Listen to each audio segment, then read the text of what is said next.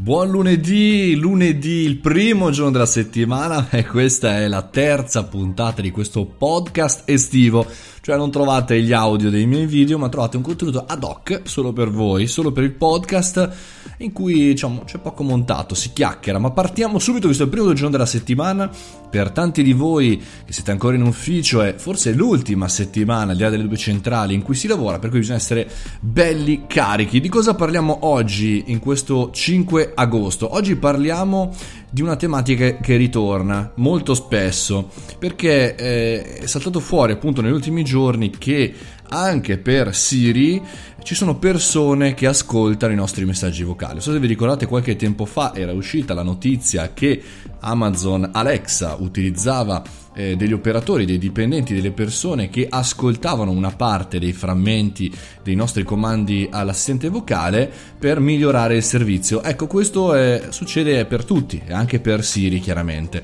Apple ha già detto in realtà che questa situazione, che questo eh, ascolto avviene solo per l'1% dei messaggi vocali che noi mandiamo. Però è chiaro che insomma è importante anche perché va bene che viene fatto in anonimo, va bene che viene fatto eh, con degli strumenti eh, molto brevi, dei frammenti molto brevi, però comunque lì dentro ci passano eh, il nostro indirizzo, eh, chi chiamiamo, cosa facciamo e tra l'altro hanno trovato anche pratiche illegali tra tutto questo, per cui attenzione amici che utilizzate questi assistenti vocali a come li utilizzate e soprattutto a perché li utilizzate, per cui vale la pena andare a approfondire questo ragionamento.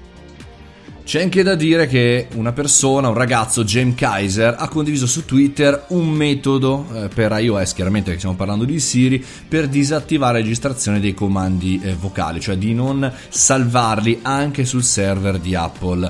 Basta andare su GitHub, scaricarsi Prevent Server Side Logging of Siri e installare un po' da smanettoni, ma è abbastanza facile. Il punto è sempre quello, però, ragazzi, noi ormai diamo per scontato che questo oggettino che lo smartphone sia di fianco a noi ci voglia bene e che gli diciamo tutto anche con il nostro assistente vocale. Però dimentichiamo talvolta insomma che tutto quello che facciamo fotografiamo scriviamo eccetera eccetera rimane scritto per sempre è un po' questo, no? quando magari faccio delle presentazioni, faccio vedere WebArchive, se andate su web.archive.org è il sito eh, che fondamentalmente salva tutti i siti dal, dall'inizio del mondo eh, di internet fino ad oggi. Infatti potete andare sul sito e cercare su WebArchive, lo sto facendo ora, marioweb.it, che è stato il mio primo sito, trovate eh, screenshot degli anni 2000 e potete navigarlo senza, senza problemi.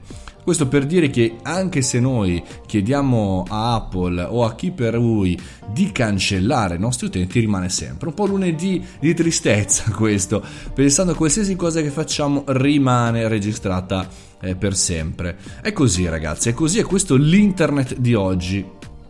Ma questa è la settimana, come dicevo, per tanti di noi eh, che eh, magari diciamo, è l'ultima settimana in cui bisogna fare e disfare un po' tutto. Cominciamo, poi lo tratteremo anche durante la settimana questo argomento.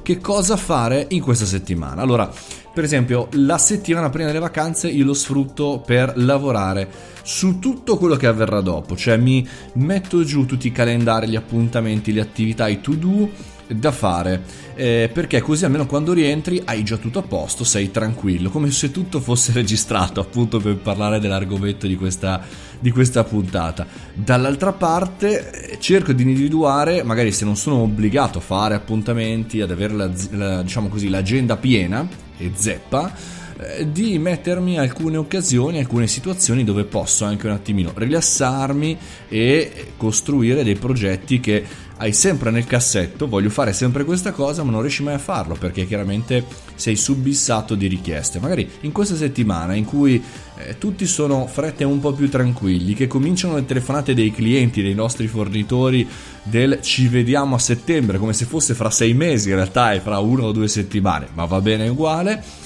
Eh, noi ci prendiamo il nostro tempo e ci organizziamo tutto quello che va fatto appunto nel, nel mese successivo e quindi insomma c'è, c'è, grande possibilità di lavorare.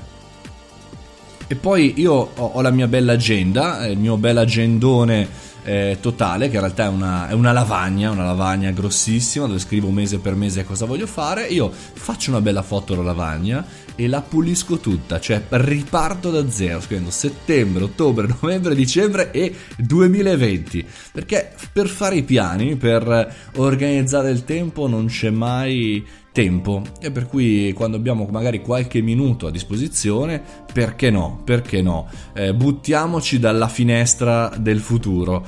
Ecco, un'altra cosa che vi suggerirei di fare, visto che l'estate è il mese che per tanti vuol dire anche una lettura, andarmi a comprare su Amazon o dei siti dove volete voi dei libri, perché così almeno arrivano, arrivano per la partenza. E mi raccomando, libri, libri intelligenti, libri che ci fanno un po' uscire dalla normalità e ci fanno riflettere, visto che abbiamo del tempo da dedicarci, non le solite 4-5 pagine a sera che ci tocca fare durante l'inverno.